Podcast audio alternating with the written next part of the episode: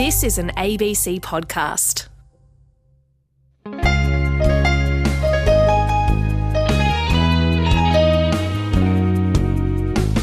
Hello there, and welcome to Between the Lines. This is Tom Switzer from Radio National, on air, online, or via your ABC Listen app. Thanks for tuning in. Now, today on the show, Australia's dealings with China. The Western world's relations with Beijing are at their worst state in more than half a century, as this week's news reminds us. Authorities in the US have given a rare public glimpse into the intelligence they've gleaned on the breadth and scale of Chinese cyber hacking across at least 12 countries.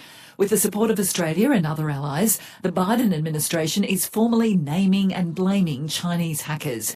But how do we account for the rapid deterioration in our nation's dealings with China? What do you think? According to the Canberra Policy Consensus, we've now woken up to the China challenge. And in response to Beijing's campaign for influence, Canberra is right to protect our sovereignty. That's why our political leaders have passed foreign interference laws, banned Huawei from our 5G network, and, in coordinated moves with key allies, condemned China backed hackers for major cyber attacks. But that's not how many academics, business lobbyists, and former diplomats see things. According to the critics, Australia is in the grip of a China panic. Justified criticism of the communist regime, we're told, has all too often given way to paranoia and exaggeration on both left and right of the ideological spectrum. We need solutions and strategies that strengthen our democracy and pave the way for better relations with our largest trade partner. Now, that's what the critics tell us. So let's hear from two leading scholars from these two schools of thought. Peter Hartcher is author of Red Zone China's Challenge and Australia's Future. It's published by Black Inc Books. And David Brophy is author of China Panic Australia's Alternative to Paranoia and Pandering. That's published by La Trobe University Press in conjunction with Black Inc. Peter, David, welcome to Between the Lines. It's a pleasure, Tom. Thanks, Tom. Good to be with you. Peter Hartcher, how precisely does China threaten Australia? Well, a teeny uh, quibble, Tom. I'd say it's not China per se; it's the Chinese government. But the best the best way to answer that is to go to the horse's mouth and to quote the Chinese government itself um, on its demands on Australia. You'll remember last year, last November, a colleague of mine at Nine, a journalist, Jonathan Kearsley, got a phone call from the Chinese embassy in Canberra to meet two diplomats at the Hyatt Hotel in Canberra, which he did. They handed across the table to him a typewritten sheet of paper with 14 demands on it, nothing else. These are the 14 grievances or the 14 demands that the Chinese government has made against Australia. Now, I'd probably be testing the patience of your audience by reading the full 14, but you said precisely how does it threaten? So here's a summary. To meet the demands of the Beijing government on Australia, Australia would have to hand effectively hand control to China of its foreign investment regime, its telecommunications laws, its anti-interference laws would have to be repealed, and anti-espionage laws to meet the Chinese demands. The visa policy of Australia would have to be uh, treated according to Chinese requests. The press would have to be censored. Members of parliament would have to be censored. Free speech across the community generally would have to be censored. The federal government would have to surrender its voice to speak on world affairs generally, well, certainly anything to do with China. Um, Australia would have to abandon its international treaties guaranteeing freedom of navigation and freedom of overflight. And Australia, of course, would have to keep its mouth shut whenever Beijing commits human rights outrages or makes demands on the sovereign rights of other countries. So that's straight from the Chinese government itself. Mm. And all that you say justifies, all things considered, Canberra's policy response to the China challenge. David Brophy, what's wrong with the Hartcher thesis?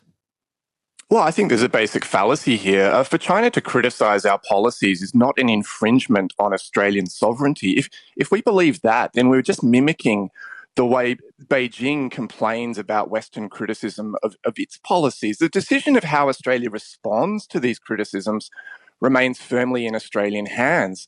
So I, I, don't think China has done anything here that seriously compromises Australian sovereignty, and it's certainly not threatening it militarily. I, I see these as hyperbolic claims that are being wielded to advance a set of policies that are exacerbating confrontation here, all for the purpose of defending what, what China is actually threatening, which is uh, American primacy in, in Asia. I, I, don't see Australia as the victim here. Australia is stoking a great power rivalry as the junior ally of one of the main combatants in that rivalry with its own ambitions to ma- maintain a hegemonic role uh, in the region. Uh, that's dangerous in and of itself, uh, but it's also having dangerous consequences domestically uh, in terms of the, you know, the anti-immigrant and anti-democratic policies that, that people like Peter are advancing. The, the kind of proposals that Peter's outlining is, are not going to do anything to promote the high-minded principles that he, he claims to be standing for. Peter Hartcher. Uh, well, just briefly, in my own defense there, Tom, uh, David's conflated a bunch of things, none of which I've mentioned. Uh, the US policy and um, talked about my alleged anti immigrant stance, which is utterly wrong. In fact, I've said that Australia should welcome, uh, continue to welcome immigrants once we get past COVID, of course. And in fact, uh, ethnic Chinese immigrants are an asset. The Australian Chinese community is a key asset in our national resource base uh, to be embraced and valued and celebrated. And in fact, more ethnic Chinese immigrants would be a positive influence in our country. Uh, my objection is to that stream of immigrants being used uh, as a Trojan horse by the Chinese Communist Party. Okay, one of those examples, of course, is uh, Huang Xiangmo. This is the real estate developer who had scandalous dealings with the Labor Senator Sam Dastyari. It's obviously got a lot of attention in Australia a few years ago when the story erupted. This is David Brophy's point. Surely one can recognise uh, this scandal and still believe these kinds of headline grabbing splashes hardly shake the foundations of our democracy. So the question here, Peter Hartcher, doesn't the inherent strength and resilience of our institutions show there's no need for panic? Well, I would suggest to you, Tom, that um, I'm not panicking, um, but the Huang Xiangmo episode with Sam Dastyari, the reason that was um, such an important revelation was that it showed that the resilience of our institutions was in the process of being undermined, that the transactions between Sam Dastyari and Huang Xiangmo were completely le- legal. They broke no laws whatsoever. And that was one of the reasons that this attracted so much attention. And in fact, it took it took a year before Labor accepted that Sam Dastyari had to accept that he was going to be drummed out of Parliament and was. Um, Sam Dastyari disclosed all the monies, uh, the the assistance, financial assistance that Huang had given him. That's how we found out about it. He put it on the parliamentary register of members' interests. It was all above board. It was a complete betrayal of the Australian national interest and his betrayal of his attachment to his own political party, of course. But it was legal. So that was one example where, at the highest level, the federal Senate, we saw somebody in return for favors, adopting the Chinese government's position. So it showed that the resilience of our institutions was failing, needed to be shored up. And even really basic stuff. I mean, no country allows foreigners to donate money to their election campaigns, or no self respecting country. Australia, at that point, was still allowing foreigners to give money to, to politicians in election campaigns. Really fundamental stuff like that needed attention. And, and from that moment on, Australia has started reluctantly. Remember, Nobody wanted to, to upset in the elites of Australia. Nobody wanted to upset the apple cart. Everybody was making a bunch of money. Everybody was very happy with the status quo. That shocked the Australian political system in beginning to recognise the problem. David Brophy. Well, look, I, I, mean, I think that what Sam Dastyari did was a pretty disreputable thing to do. He was pandering to a donor from a distinct constituency to, to land a donation. I don't see that as something that's particularly unique uh, in Australian politics. Unfortunately, these kind of practices are quite right, widespread. In fact, what he was responding to was uh, Stephen Conroy doing something similar when he went to America as the guest of a pro US lobby group and also went off message, uh, in his case, in a more hawkish direction to satisfy uh, his audience, uh, audience in Washington. Now, I'm all for cracking down on the influence of money in politics and the ability of these kinds of lobbies to conduct their activities. Unfortunately, the, the approach we've taken has actually done nothing to prevent the kind of donations that were in play, both the, the party donations and the private, you know, gifts to, to Dastyari, that the new legislation, you know, still allows all of that to um, to continue.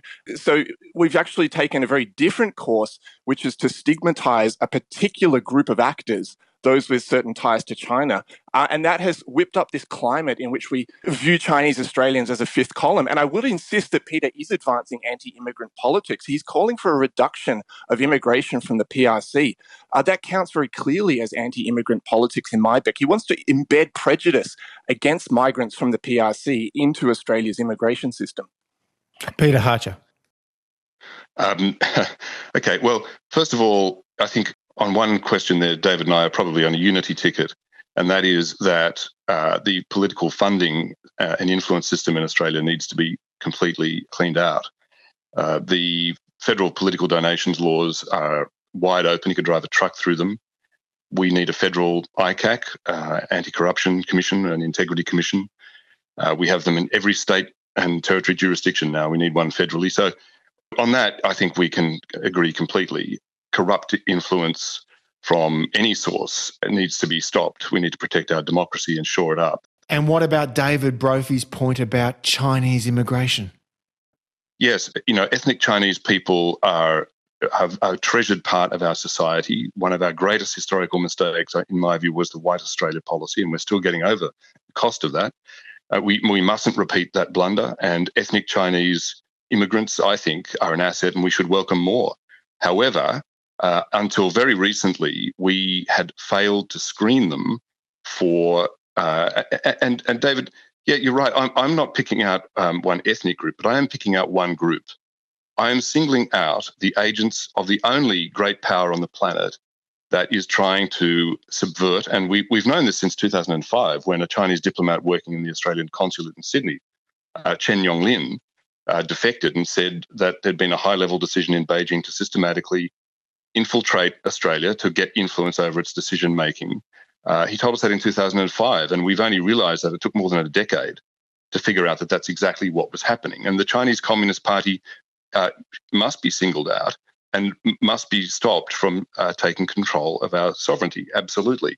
But in the process, we need to filter out their agents trying to operate in our system. That's what the foreign interference and foreign espionage laws are seeking to do. And I'd remind everybody that they were passed with the unanimous consent of the Liberal and Labor parties. It's not a Morrison or Turnbull government policy, it's a national decision, bipartisan decision. Uh, ab- absolutely, the Chinese Communist Party agents need to be filtered out. And those laws simply require that they that if you're the agent of a foreign power, you simply put your name on a register. That's it. There's no stigma. Uh, whether it's an you know you're working for an American outfit or a French outfit or whatever it is, uh, there's no penalty. There's nothing. That's it. The penalty is if you don't disclose. So that means you're, you're doing covert work. Well, you know, we just have to we just have to stop that. No, no power should be able to do that in our country. On RN, this is Between the Lines with Tom Switzer. Peter Hartcher is the political and international editor of the Sydney Morning Herald and The Age in Melbourne, and David Brophy is a senior lecturer in modern Chinese history at the University of Sydney. David Brophy, let me put this to you. Many people around the world, uh, from a variety of political and ideological persuasions, they believe that uh, the Chinese government embraces what's called wolf warrior diplomacy. You both deal with this in your books. Now, this is where China brazenly uses its growing economic clout to coerce or punish weaker states that pursue policies not to Beijing's liking. Now, given this, do you think that Beijing has badly overplayed its hand vis a vis Australia? David Brophy. Well, I think that China actually held back for some time before eventually retaliating. China's analysis has always been that there is no basic conflict of interest between China and, and Australia. It was eventually, you know, tipped into uh, taking retaliatory action and now has you know a handful of anti-dumping investigations underway against Australia. Australia has a hundred or so uh, of those investigations. Um, so yes, I mean I do think that this is politically motivated uh, by China. Um, we could also ask, you know, were Australia's actions to limit Chinese economic activity in Australia have they also been politically motivated? Yes, I think they have been. I mean, so I see the outrage as fairly confected because it was predicted from the beginning that this this open turn towards confrontation with China would have um, you know, would have economic consequences. Uh, I'll just make another point, and, and, and hopefully Peter can respond to this because there's something strange that I find about the type of position that, that Peter puts forward, which is that, you know, he describes Chinese trade with China as this this drug, uh, you know, this habit that Australia needs to kick because it's you know it's corroding our system. Well, if that's the case, then you know, shouldn't we be happy that China is reducing its trade with Australia? You know, if the, the dealer is cutting us off, then isn't that isn't that a good thing? In fact, um, that's a, there's a sort of a contradiction there that I've I've always had trouble um, understanding. Well, Peter Hartcher, how would you respond to that argument that, in a way, China's doing what we what you wish that we should be less dependent on China trade? Well, of course, if we were smart, we would have uh, avoided dep- that dependency in the first place. We would have learned from our historic blunder of developing huge trade dependence on Britain and then when Britain, of course, in 1973 walked away and joined the European Common Market, a lot of Australian industries were shocked and left reeling with big losses. Uh, we forgot that lesson. And before COVID, um, Australian trade dependency on China had reached 38%, which was um, a dependency on a single country that we hadn't had since, since the British uh, over dependence.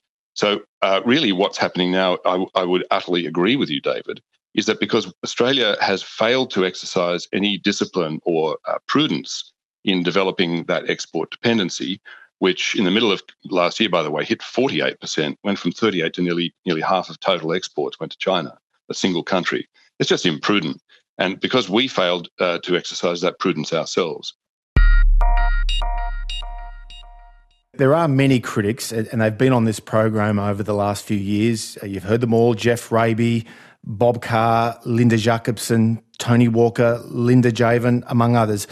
Uh, they say uh, that Australia is virtually the only nation to face a concerted campaign of Chinese bullying, and that shows that Canberra's diplomacy has been inept and lacking nuance. Peter Hartcher, how would you respond to those critics?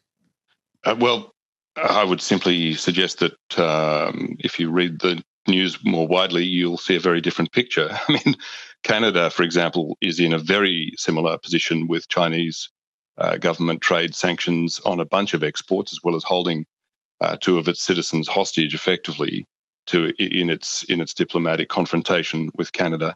But it's also it's not just trade and, and economics, of course. Whether it's border uh, struggles with India, where troops from both sides have died in the last year, whether it's the relentless incursions by the Chinese military into the airspace uh, of Japan over the Senkaku Diaoyu disputed islands, whether it's in the waters of the Philippines, Malaysia, whether it's the Indonesians, uh, whether it's Brunei, you have Chinese incursions, Chinese uh, military, coast guard, and other incursions into the contested territory all along the, the Chinese frontier uh, India, Japan, South China Sea.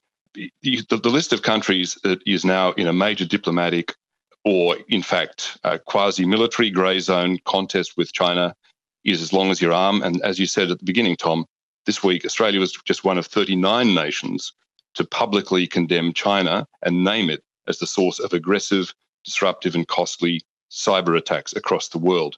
So we're hardly alone. Australia is hardly alone, David Brophy.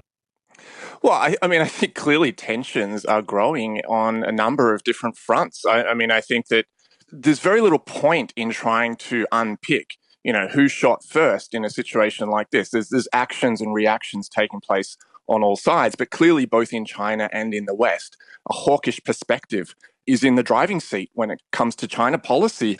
This is unfortunately the risk that we face as China's economic you know, growth continues. It wants to, as, as all countries do, translate that economic heft into political influence. That is going to cause friction.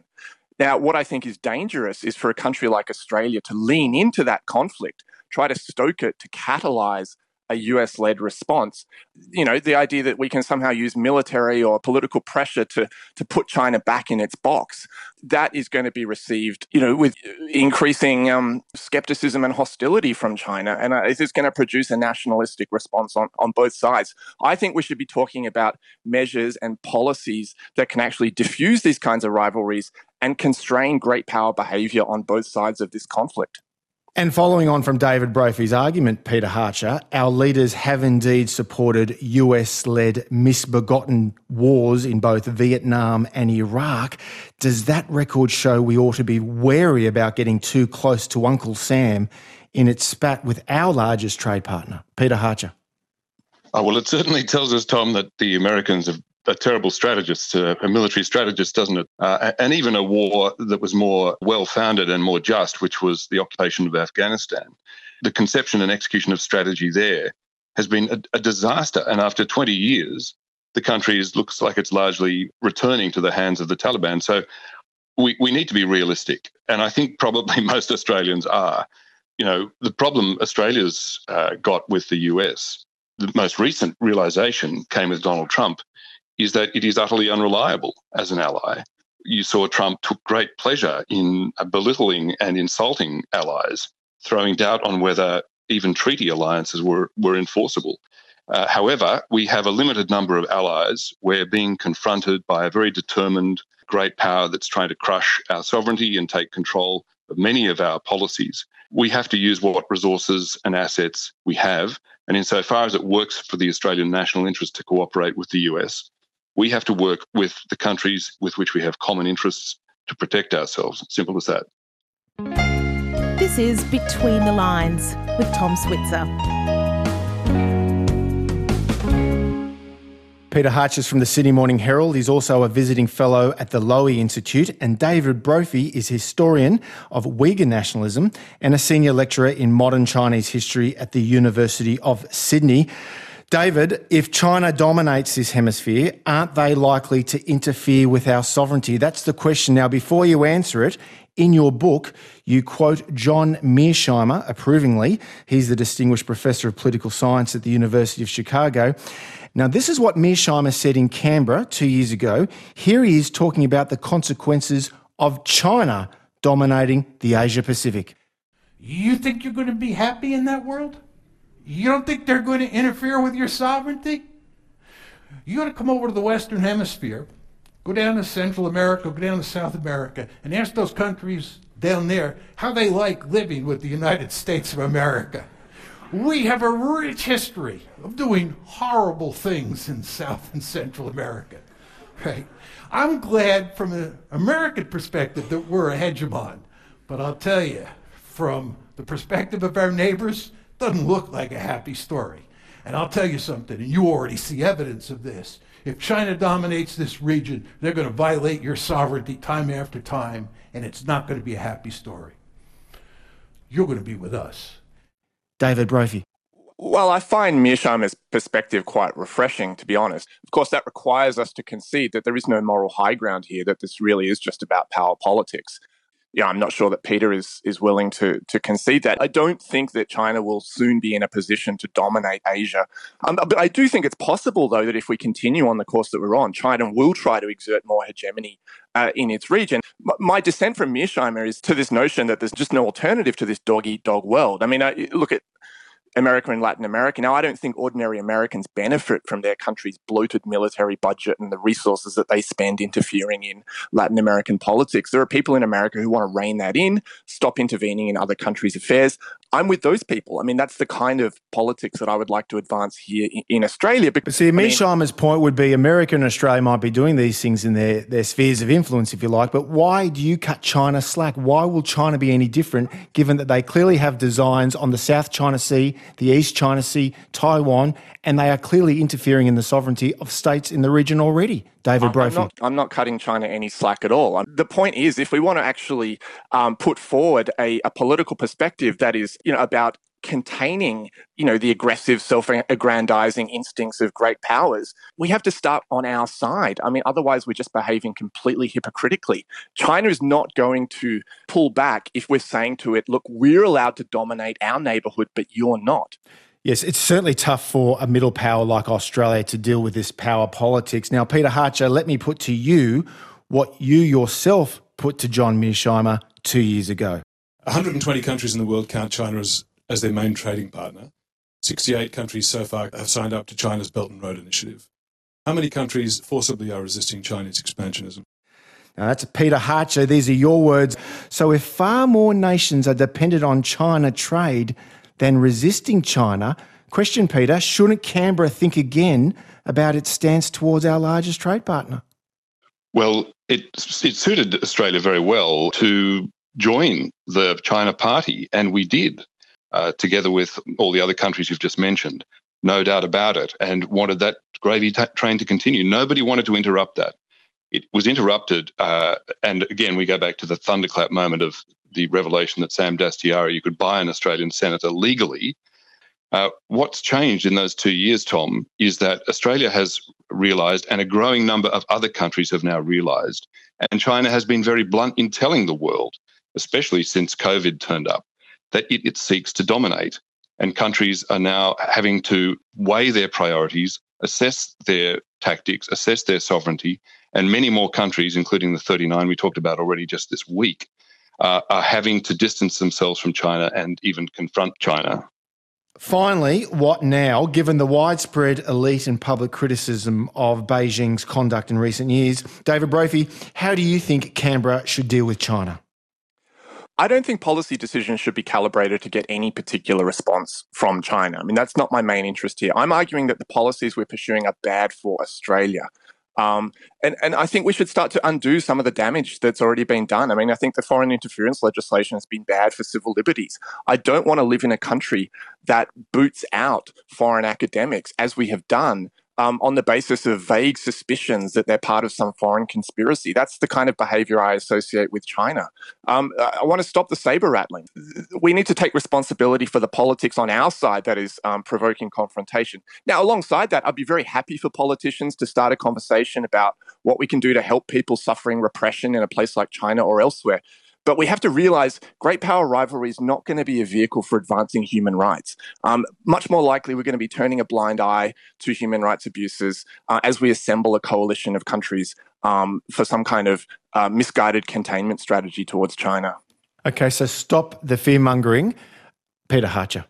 Uh, if I had 30 seconds, I would say uh, number one, shore up Australian democratic institutions. Let's have a federal anti corruption commission fix federal funding and donations laws. We are ourselves the greatest enemy of our own democracy, number one.